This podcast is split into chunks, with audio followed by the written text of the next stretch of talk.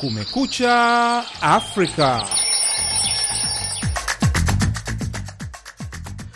Hii ni Kumekucha Afrika kutoka idhaa ya Kiswahili ya Sauti Amerika, Washington DC. Karibu kwenye matangazo yetu leo, ikiwa ni Jumatatu Januari 22 mwaka 2024. Jina langu Harrison Kamau na mimi hapa ni BMJ Mridhi. Tunasikika kupitia redio zetu shirika kote Afrika Mashariki na Maziwa Makuu, zikiwemo Redio RFM Kisangani DRC, Redio RNA Baraka Fizi DRC, Kiss FM Mwanza Tanzania, Life HD redio kule Kolwezi DRC na Sauti ya Mwananchi Nakuru Kenya, bila kusahau UBC Uganda, miongoni mwa nyingine nyingi. Vilevile vile, tuko kwenye mtandao wetu wa VOA Swahili.com. Karibuni. Kwenye taarifa zetu hivi leo, mmoja wa wale wanaowania ugombea kugombea urais wa Marekani kwa chama cha Republican baadaye mwaka huu ambaye pia ni gavana wa Florida Ron DeSantis atangaza kujiondoa kwenye kinyang'anyiro hicho. Nini huenda kimepelekea hatua hiyo? Baada ya ile caucus ya Iowa ilionekana wazi ya kwamba DeSantis alikuwa na matumaini makubwa sana ya kuweza kumshinda Trump, lakini wakati alipoona ya kwamba ameshindwa, dalili zilianza kujidhihirisha. Katika habari nyingine, mvua kubwa za ripotiwa kusababisha mafuriko na uharibifu mkubwa wa mali mjini Dar es Salaam, Tanzania, hali ambayo wataalam wanasema huenda ikashuhudia eh, kwa siku kadhaa, ikaonekana kushuhudiwa kwa siku kadhaa. Je, baadhi ya wakazi wanasema hali ikoje kwa sasa? Kuna taarifa za kuwepo vifo, sijajua idadi yake, lakini pia kuna uharibifu mkubwa wa barabara, kuna uharibifu mkubwa wa miundombinu, kwa maana madaraja pia yamevunjika, lakini pia tunaelezwa na tumeona pia kwamba kuna nyumba. Ni baadhi tu ya yaliyo tuliyokuandalia kwenye Kumekucha Afrika hivi leo, lakini kwanza tupate habari za kimataifa zikisomwa na mwenzangu BMJ Muridhi.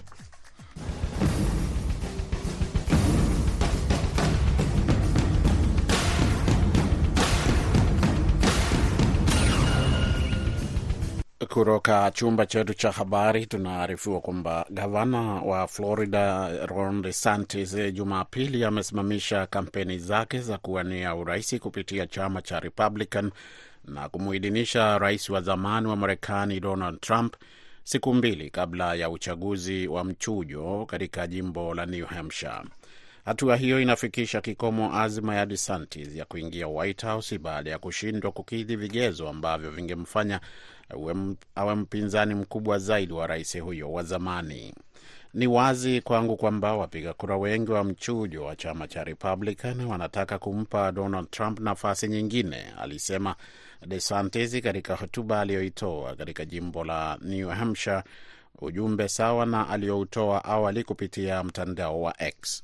DeSantis alimdhihaki balozi wa zamani wa Umoja wa Mataifa Nikki Haley ambaye pia ni mgombea wa uraisi kupitia chama hicho, ambaye kwa muda mrefu alikuwa mpinzani wake wa karibu kwa nafasi ya pili katika kinyang'anyiro cha kutafuta tikiti ya chama hicho, akisema kwamba hafai kuwa rais wa Marekani.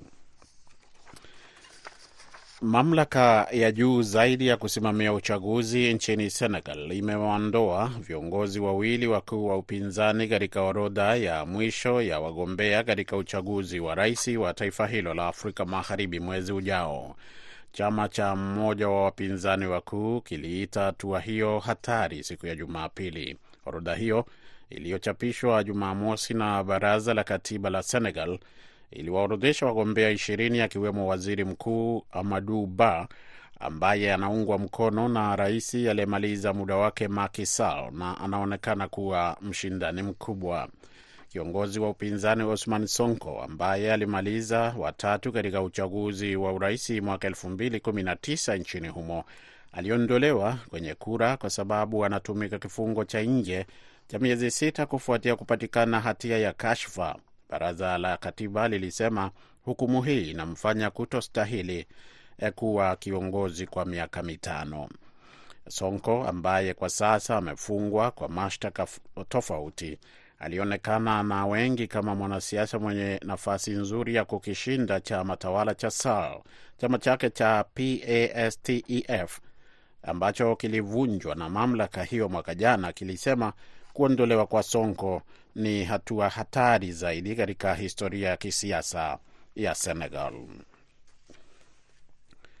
Na waziri wa wizara ya afya ya ukanda wa Gaza imesema Jumapili kwamba idadi ya vifo vya Wapalestina kutokana na vita kati ya Israeli na Hamas imefikia elfu ishirini na tano wakati Israeli ikitangaza kifo cha mateka mmoja zaidi, huku juhudi za kuokoa waliobaki zaidi ya mia moja mikononi mwa wanamgambo zikionekana kuwa kibarua kigumu. Harrison Kamau anatuarifu zaidi. Vifo, uharibifu pamoja na ukoseshwaji makazi zinazoshuhudiwa kwa sasa huko Gaza hazina kifani kwenye mizozo ya miongo kadhaa kati ya Israeli na Palestina. Kwa mujibu wa shirika la habari la AP, vita hivyo vimewagawanya Waisraeli, wakati mzozo wenyewe ukitishia kuhusisha mataifa ya kieneo yakiwemo makundi yanayoungwa mkono na Iran nchini Lebanon, Siria, Iraq na Yemen yakiunga mkono Palestina. Wakiwa wameghadhabishwa na serikali ya Israeli wakiitisha kuachiliwa kwa mateka waliobaki, jamaa zao pamoja na wengine walikita kambi nje ya makazi ya waziri mkuu wa Israel Benjamin Netanyahu mjini Jerusalem na kuapa kwamba hawataondoka hadi mwafaka upatikane. Netanyahu kupitia taarifa mpya amesema kwamba kwenye mazungumzo yake ya Ijumaa na rais wa Marekani Joe Biden alikataa ombi la Hamas la kusitishwa kwa mapigano pamoja na kuondolewa kwa vikosi vya Israel huko Gaza, kuachiliwa kwa wafungwa wa Kipalestina kama sharti la kuachiliwa mateka waliobaki. Amesema kwamba kukubali hilo ni sawa na kukubali shambulizi lingine kutoka kwa Hamas ambalo huenda likafanyika wakati wowote.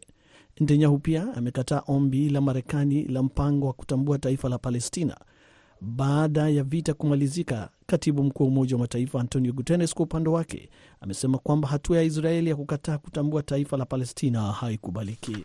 Unaendelea kusikiliza matangazo ya Kumekucha Afrika yakikujia moja kwa moja kutoka hapa Washington DC. Kiongozi wa Misri alisema Jumapili kwamba nchi yake inashirikiana bega kwa bega na Somalia e, katika mzozo wake na Ethiopia isiyo na bandari ambayo ilifikia makubaliano na Somaliland kuiwezesha kufikia bahari ya Sham na kuanzisha kituo cha jeshi la majini. Rais Abdel Fattah El Sisi alikosoa makubaliano ya Ethiopia na eneo hilo lilojitenga na kutoa wito kwa Ethiopia kutumia bandari za Somalia na Jibuti kupitia nchi zingine badala ya kujaribu kufanya kile alichokiita kudhibiti eneo la nchi nyingine. Haturuhusu mtu yeyote kutishia Somalia au kuingilia ardhi yetu, El Sisi aliuambia mkutano wa pamoja wa waandishi wa habari mjini Cairo akiandamana na rais wa Somalia Hassan Sheikh Mohamud. Mwanajeshi mmoja nchini Iran aliwafyatulia risasi wanajeshi wenzake Jumapili na kuwaua watano kati yao katika mji wa kusini mashariki wa Kerman ambapo watu 94 na wane waliuawa katika shambulio la bomu mapema mwezi huu, kituo cha televisheni ya serikali ya Iran kiliripoti. Kituo hicho kilisema kisa hicho kilitokea wakati mwanajeshi huyo alipofika kwenye chumba cha kulala katika kambi ya kijeshi na kuwafyatulia risasi maafisa waliokuwemo. Kiliongeza kwamba nia ya mshukiwa huyo haikufahamika mara moja na kwamba alikuwa akitafutwa. Hakuna maelezo zaidi yaliyotolewa.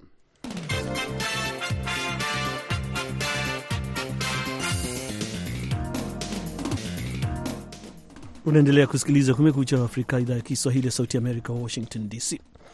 Kwenye taarifa tulioipa kipaumbele hivi leo ni kwamba mvua kubwa zimenyesha jijini Dar es Salaam, Tanzania, na kusababisha mafuriko makubwa na uharibifu mkubwa wa miundombinu. Basi kufuatia hali hiyo, mwenzetu Sande Shomari amezungumza na mwandishi wa kujitegemea na mwanzilishi wa gazeti la Pambazuko Simon Mkina, na kwanza kutaka kujua hali ilivyo.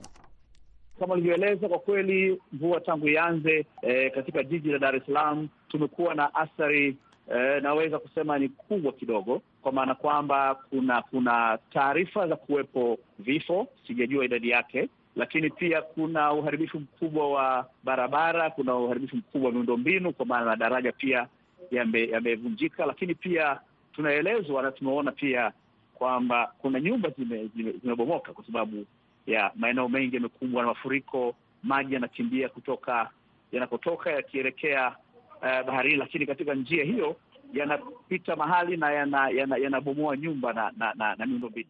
Na ukiangalia katika maeneo mengi ya jiji la Dar es Salaam e, mvua hii imeonekana yes, kuwa na athari kama unavyosema e, tukitajiwa kama ulivyotaja baadhi ya madaraja ya kuvunjika na maeneo mengine yakiwa na e, hasara kubwa zimeonekana kujitokeza. Pengine mamlaka zinasema nini juu ya kusaidia hawa ambao sasa e, wamekumbwa na athari mbalimbali katika maeneo ya jiji hilo? Uh, mpaka sasa hakuna taarifa wala tamko rasmi la serikali ambayo tumelisikia, isipokuwa tumeona tu waziri wa mawaziri kadhaa waki, wakienda katika maeneo ambayo yameathirika zaidi, na huko wamefika na kutoa pole na kueleza watu kuchukua tahadhari, hasa kujiondoa katika uh, maeneo ambayo wanadhani yana, yanaweza pia kukumbwa na mafuriko hayo ambayo yametokea kwa siku hizi uh, mbili tatu katika jiji Dar es Salaam. Na pengine Simon, ukiangalia kwa ujumla wake haya maeneo ambayo mengi yanakumbwa na mafuriko ambayo yako pengine upande wa chini eh, viongozi katika nchi hiyo wamekuwa mara, mara kadhaa wakizungumzia swala hili, lakini bado watu wanakaa kwenye haya maeneo, inakuwaje? Uh, ni kweli kwamba si mara ya kwanza, si mara ya pili, wala si mara ya tatu. Viongozi wamekuwa wakihimiza watu kuondoka maeneo hasa ya mabondeni. Ukiangalia kule eneo kubwa na maarufu la Jangwani, watu hawataki kuondoka, lakini pia na hii sio mara ya kwanza kukumbwa na na, na, na athari hizi ikiwemo nyumba zao kubomoka na, na vifo pia. Nadhani linatakiwa kuongezwa fahamu na elimu kuwapa watu hawa, ili basi ikiwezekana wasiweze kurejea katika maeneo ambayo yana ni hatarishi. Na kwa ujumla wake, hivi sasa mamlaka ya hali ya hewa imeeleza tahadhari zote za kuchukuliwa baada ya haya mafuriko na hizi mvua. Taasisi yetu hii ya hali ya hewa kwa kweli imejitahidi na imekuwa ikitoa taarifa na habari kwa kwetu sisi kwamba siku fulani, saa fulani kutakuwa kuna kuna mvua au safi joto litaongezeka, na na kwa kiasi kikubwa imekuwa inaweza kusema kwa Kiswahili kwamba inapatia ina, ina, inagonga mule mule kwa kwa kile kitu ambacho kilitokea baadaye. Kwa hiyo eh, wanatoa tahadhari hii, tulielezwa mapema, walikuambia kwamba kutakuwa kuna huenda siku ya ya leo tarehe hii mvua eh, zikawa kubwa na huenda zikaleta athari kubwa kama ambavyo tumeona. Ni Simon Mkina akizungumza na Sauti ya Amerika kutoka Dar es Salaam. Basi sasa tuingia hapa Marekani, ambapo mmoja wa wagombea waliokuwa wakitafuta uteuzi wa urais kupitia chama cha Republican na ambaye pia ni gavana wa Florida Ron DeSantis Jumapili ametangaza kujiondoa kwenye kinyang'anyiro hicho na badala yake kumwidhinisha rais wa zamani Donald Trump ambaye hivi karibuni amepata ushindi mkubwa kwenye uchaguzi wa Iowa. Kufuatia tangazo hilo, nimezungumza na Timothy Sedera akiwa Atlanta, Georgia, ambaye ni mchambuzi wa siasa za kimataifa, na kwanza kutaka kujua maoni yake kuhusu kile ambacho huenda kimepelekea hatua hiyo. Baada ya ile caucus ya Iowa ilionekana wazi ya kwamba DeSantis alikuwa na matumaini makubwa sana ya kuweza kumshinda Trump, lakini wakati alipoona ya kwamba ameshindwa, dalili zilianza kujidhihirisha tangu pale mwanzoni. Kumbuka, wamekuwa wakisema na kung'ang'ana kurudishiana maneno, na pia unaonekana pia wale wafadhili wanaona ya kwamba kwa hivyo sasa hatutaendelea kukuunga mkono na ila hali huku kwingine pengine bado ngali una unabakia nyuma. Kwa hivyo naona jambo hilo pia linaweza kuwa lilishawishika kwake ili aweze kujiuzulu katika mambo haya. Labda pengine hatua hiyo huenda ikaongeza umaarufu wa Nikki Haley kwenye chama hicho, labda pengine kutokana na kwamba baadhi ya wafuasi wa DeSantis huenda wakahamia upande wa Nikki Haley licha ya kwamba yeye amemuidhinisha Trump. Kunawezekana, lakini kwa upande ule mwingine tunaona ya kwamba watu wengi bado wanasema ya kwamba katika chama cha Republican bwana Trump ndiye kiongozi wao. Kwa hivyo kulingana na maadili na miswada ambayo bwana Trump anaweza kuwa amesimamia ni tofauti kidogo na yake Bi Haley, kwa sababu uh, Bi Haley anazungumzia usawa, anazungumzia kihaki, jinsi ambavyo bwana Trump alitenda, lakini kuna wale wanaona ya kwamba Bi Haley hataweza kuwa, maanake hataweza kumkabili bwana Biden. Uh, pale DeSantis alipojiondoa kwenye kinyang'anyiro hicho alisema kwamba amezungumza na baadhi ya wafadhili wake ambao walikuwa tayari kumfadhili kwenye kampeni akiwaelekeza kwa Trump. Je, unaona kama wafadhili watakuwa moja kwa moja wamesikiza wito wake wa kuendelea kufadhili Trump badala yake DeSantis?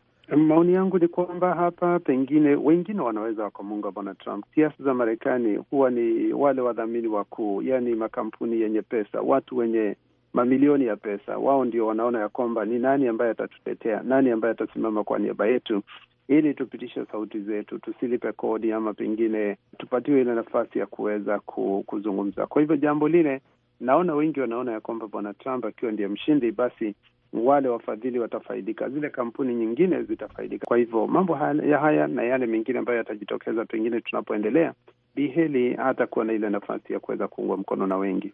Unapotazama unaona kama hatua hiyo inaashiria nini sasa kwa upande wa Democrat, ikizingatiwa kwamba dhahiri sasa inaonekana kwamba ni kinyang'anyiro kati ya Biden na Trump. na ikizingatiwa kwamba Trump bado angali ana kesi nyingi zinazomkabili. Wewe unaonaje kuhusu vyama hivyo viwili sasa? Kwa sasa hivi Democrat lazima waanze kujiandaa, maanake wanajua ya kwamba ili wathibitisha kwamba wao ndio wamo katika utawala na pia kuweza kuthibitisha kwamba sera zake bwana Trump zilikuwa na kasoro, alifanya aliyoyatenda. Kuna kesi nyingi kotini. Kwa hivyo walioko serikalini kwa sasa hivi naona ya kwamba watazidi kutokea na hizi kesi nyingi, na pia kuna watu wengi ambao wamesema ya kwamba hataweza kuruhusiwa kuendelea kabla hizi kesi hazijatatuliwa. Ni Timothy Sadera akizungumza nasi kutoka Atlanta, Georgia.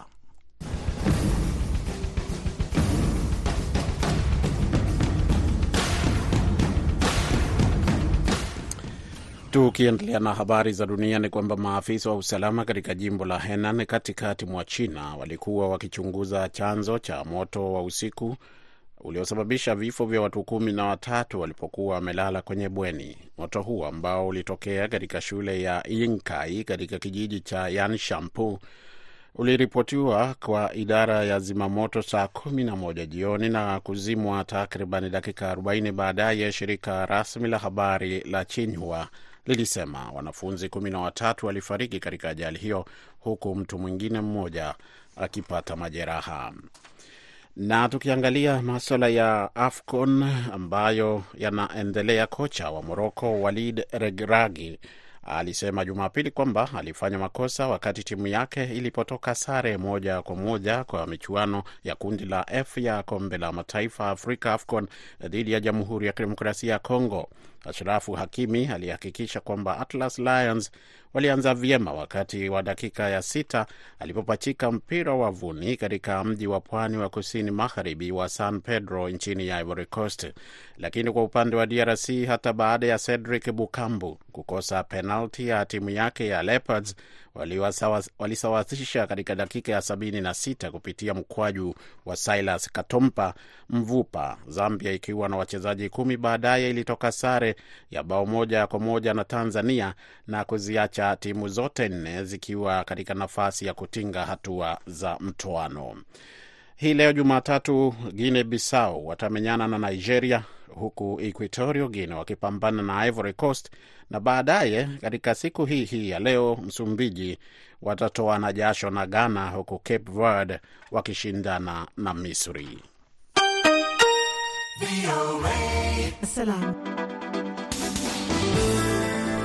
Ni Kumekucha Afrika, idhaa ya Kiswahili, Sauti Amerika, Washington DC. Asante sana mwenzangu BMJ Mridhi kwa habari hizo za utendeti. Na sasa tuelezee kuna nini tena, tuendelee BMJ. Tunakwenda mpaka Israeli ambako shambulizi lililodaiwa kufanywa na Israeli dhidi ya makamanda wa ngazi ya juu ngazi ya juu wa kijeshi katika mji mkuu wa Siria, Damascus, limeua watu watano na Iran imetangaza kwamba hayo, ikiongeza kwamba jengo la makazi liliporomoka na kufunikwa kwa baadhi ya wakazi kwenye vifusi mwishoni mwa wiki. Israeli ambayo imefanya mashambulizi sawa na hilo hapo awali, kwa kawaida hutumia sera ambapo haihitaji iwapo imehusika au la. Na kwa hayo, huyu huyu mwenzangu Harrison Kamau anasimulia ripoti ya Edward Yerman akiwa huko Cairo. Shambulizi hilo la Jumamosi limeripotiwa kuwa makamanda watano wa ngazi ya juu wa kikosi maalum cha Teheran cha Al Quds wakati likiangusha jengo la makazi na kufunika baadhi ya wakazi kwenye vifusi. Televisheni moja ya Siria imeonyesha trekta ikijaribu kuinua vifusi ili kuokoa waliokwama. Kufikia sasa, Israel haijasema lolote kuhusiana na shambulizi hilo. Rami Abdul Rahman kutoka kwenye shirika la kutetea haki za binadamu la Syrian Observatory for Human Rights ameambia chombo cha habari cha Kiarabu kwamba anaamini roketi ya Israeli igonga jengo hilo na kupelekea kuporomoka kwake. Anasema kwamba silaha ya Israeli iligonga jengo hilo licha ya baadhi ya ripoti kusema kwamba bomu la kwenye gari lilisababisha mlipuko huo uliopelekea jengo hilo lilikuwa na makazi ya makamanda kuporomoka. Amesema kwamba eneo lililogongwa lina wanajeshi wengi wa Iran pamoja na vikosi kutoka kwenye kundi la Islamic Jihad pamoja na wanamgambo wa Hezbollah. Mchambuzi wa Iran anayeishi London, Medad Konsari, ameambia VOA kwamba mashambulizi ya Israel kwenye maeneo ya Siria yameongezeka katika miezi ya karibuni, hasa baada ya shambulizi la Hamas la Oktoba 7 kusini mwa Israel, na kwamba wengi wa makamanda wa Iran wanapanga mashambulizi dhidi ya malengo ya Israeli. Vita vinavyoendelea ndani ya Gaza kwa hakika vimeongezeka na kupelekea mashambulizi ya Israeli dhidi ya maeneo kama haya, yakiwa kama majibu ya wale wanaoshambulia maeneo ya Israeli yenye wakazi karibu na mpaka wa Siria kutoka upande wa milima ya Golan. Na zaidi kutoka upande wa Lebanon, ikizingatiwa kwamba vifaa na misaada ya Hezbollah ndani ya Lebanon huingia kupitia Siria. Chombo cha habari cha Arab kimesema kwamba droni ya Israel iligonga gari moja kusini mwa Lebanon, ambapo makamanda wawili wa Hezbollah walikuwemo Alhamisi jioni. Mabaki yao yameripotiwa kupelekwa hospitalini kwa ajili ya kutambulishwa. Joshua Landis ambaye ni kiongozi wa programu ya masomo ya Mashariki ya Kati kwenye chuo kikuu cha Oklahoma ameambia VOA kwamba anafikiri kwamba Israel na Iran wanajaribu kuvuta Marekani kwenye mzozo wao wa kieneo kutokana na mashambulizi wanayofanya.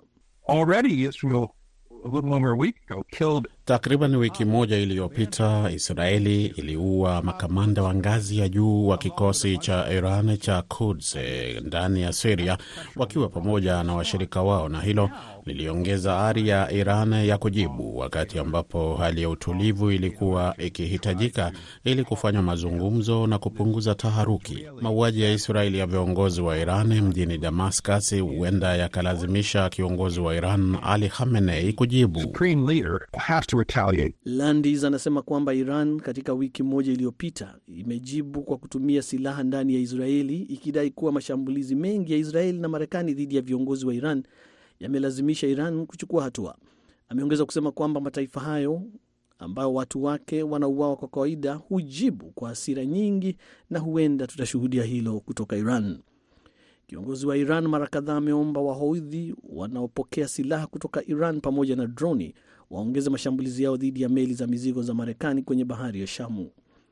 Jeshi la Iran pamoja na kundi la Lebanon la Hezbollah wote wameripotiwa kuwa na makamanda wao ndani ya Yemen kwa ajili ya kutoa ushauri kwa Wahodhi waliopo huko.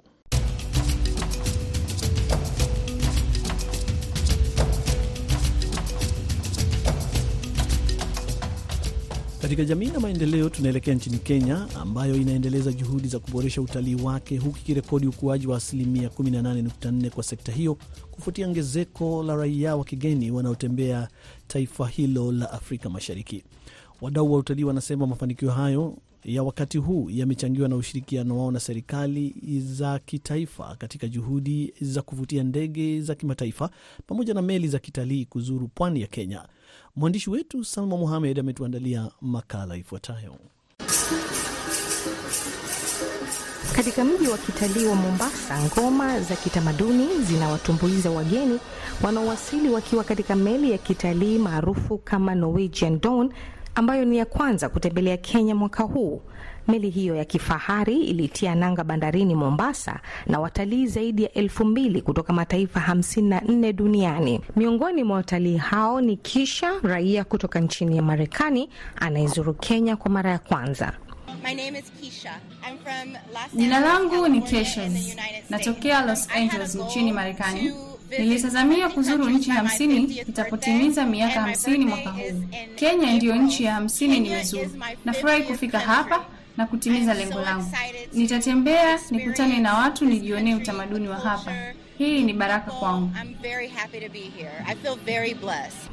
Mamlaka ya bandari Kenya inatarajia kupokea meli nne zaidi za kitalii katika bandari yake ya Mombasa kati ya mwezi Januari na mwezi Machi mwaka huu wa 2024. Miongoni mwa meli hizo ni meli kubwa zaidi ya kitalii ya MSC Poesia itakayozuru mwishoni mwa mwezi huu kwa mara ya kwanza katika historia ya Mombasa. Wizara ya Utalii na Uchukuzi Kenya imeshiriki katika upatikanaji wa maendeleo hayo ya kiuchumi yanayoshuhudiwa kwa takriban mwaka mmoja sasa tangu serikali ya Kenya Kwanza kuingia mamlakani na kuanzisha juhudi za pamoja za wizara, kama anavyoeleza Penina Malonza ambaye ni waziri wa awali wa utalii Kenya. Mipango mema ya kufungua utalii na tumeona kwamba utalii umeanza kufunguka katika nchi yetu ya Kenya, na unaona hii ni njia moja mwafaka tumeanza nayo, it's like a bank for us. Hata kule kwingine katika airport zetu tumeshirikiana pamoja na Ministry ya Transport ili tuweze kufungua nchi yetu ya Kenya, na zaidi kabisa uh, tutafanya ile inaitwa marketing katika nchi yetu ya Kenya, kwa sababu uh, kama vile ninaweza kuwaeleza ni kwamba hoteli zetu sote Mombasa na hata kule mashinani zimejaa uh, kwa Disemba. Kwa upande mwingine, sekta ya utalii Kenya inatizamiwa kuimarika zaidi baada ya shirika la ndege la Fly Dubai hivi karibuni kuzindua safari nne za ndege kila wiki kutoka Dubai hadi uwanja wa ndege wa kimataifa wa Mombasa. Hii ni hatua muhimu kwa shirika hilo la ndege la kwanza kutoka Falme za Kiarabu UAE kufanya safari za moja kwa moja hadi pwani ya Kenya. Hatua hii imetokana na serikali kukumbatia sera huru ya anga katikati ya mwaka jana, kama anavyoeleza Mohamed Hersi ambaye ni mdau mkongwe katika sekta ya utalii. Uh, ndege ambazo upande wa bei iko chini tume, ni swala ambayo tumeulizia miaka nyingi sana. Ukiona zamani ni kwamba zile ndege zilikuwa zinatua Mombasa ama pwani kwa ujumla, kutoka Malindi, Diani, ni ndege chache mno na unakuta kwamba ndege zikiwa chache pia basi bei pia inakuwa ni ya juu zaidi. Kwa hivyo sisi tumesukuma sana miaka mingi kuomba serikali kwamba waweze kuruhusu ndege za kibinafsi nyingi zaidi ziweze kutua Mombasa, na tunafurahi sana uh, sasa ambapo wameruhusiwa na wamepewa leseni nafasi ya kutua Mombasa. Kila wiki tangu mwezi Oktoba mwaka jana Kenya imepokea safari sita za ndege katika uwanja wa ndege wa Moi Mombasa, kutoka mataifa ya Italia, Poland, Romania, Bulgaria na Uholanzi, huku mwanzoni mwa mwezi Januari ikipokea ndege tatu aina ya Dreamliners kutoka nchini Italia, mojawapo ya soko kuu la utalii nchini Kenya. Kulingana na bodi ya utalii ya kitaifa, Kenya inatarajiwa kupokea watalii milioni 1.9 wa kimataifa mwaka 2024 kutoka milioni 1.5 idadi ya mwaka 2022-2023. Kwa ujumla, sekta ya utalii nchini Kenya inatarajiwa kupata afueni kamili mwaka huu na kuendelea kukua katika miaka ijayo. Salma Mohamed, Sauti ya Amerika, Mombasa.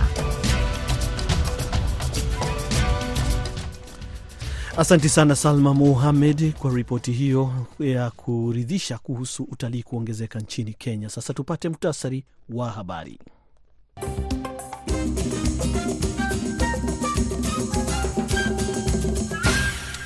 Gavana wa jimbo la Florida hapa Marekani, Ron DeSantis Jumapili amesimamisha kampeni zake za kuwania uraisi kupitia chama cha Republican na kumuidhinisha rais wa zamani wa Marekani Donald Trump siku mbili kabla ya uchaguzi wa mchujo katika jimbo la New Hampshire. Kiongozi wa Misri amesema Jumapili kwamba nchi yake inashirikiana bega kwa bega na Somalia katika mzozo wake na Ethiopia isiyo na bandari ambayo ilifikia makubaliano na Somaliland ya kuiwezesha kufika katika bahari ya Sham na kuanzisha kituo cha jeshi la majini. Wanajeshi mwanajeshi mmoja nchini Iran aliwafyatulia risasi wanajeshi wengine Jumapili na kuwaua watano kati yao katika mji wa kusini mashariki wa Kanam ambapo watu 94 waliuawa katika shambulio la bomu mapema mwezi huu, kituo cha televisheni ya serikali ya Iran kiliripoti. Maafisa wa usalama katika jimbo la Henan katikati mwa China Jumapili walikuwa wakichunguza chanzo cha moto wa usiku uliosababisha vifo vya watu kumi na watatu, wengi wao wakiwa watoto walipokuwa wamelala kwenye bweni.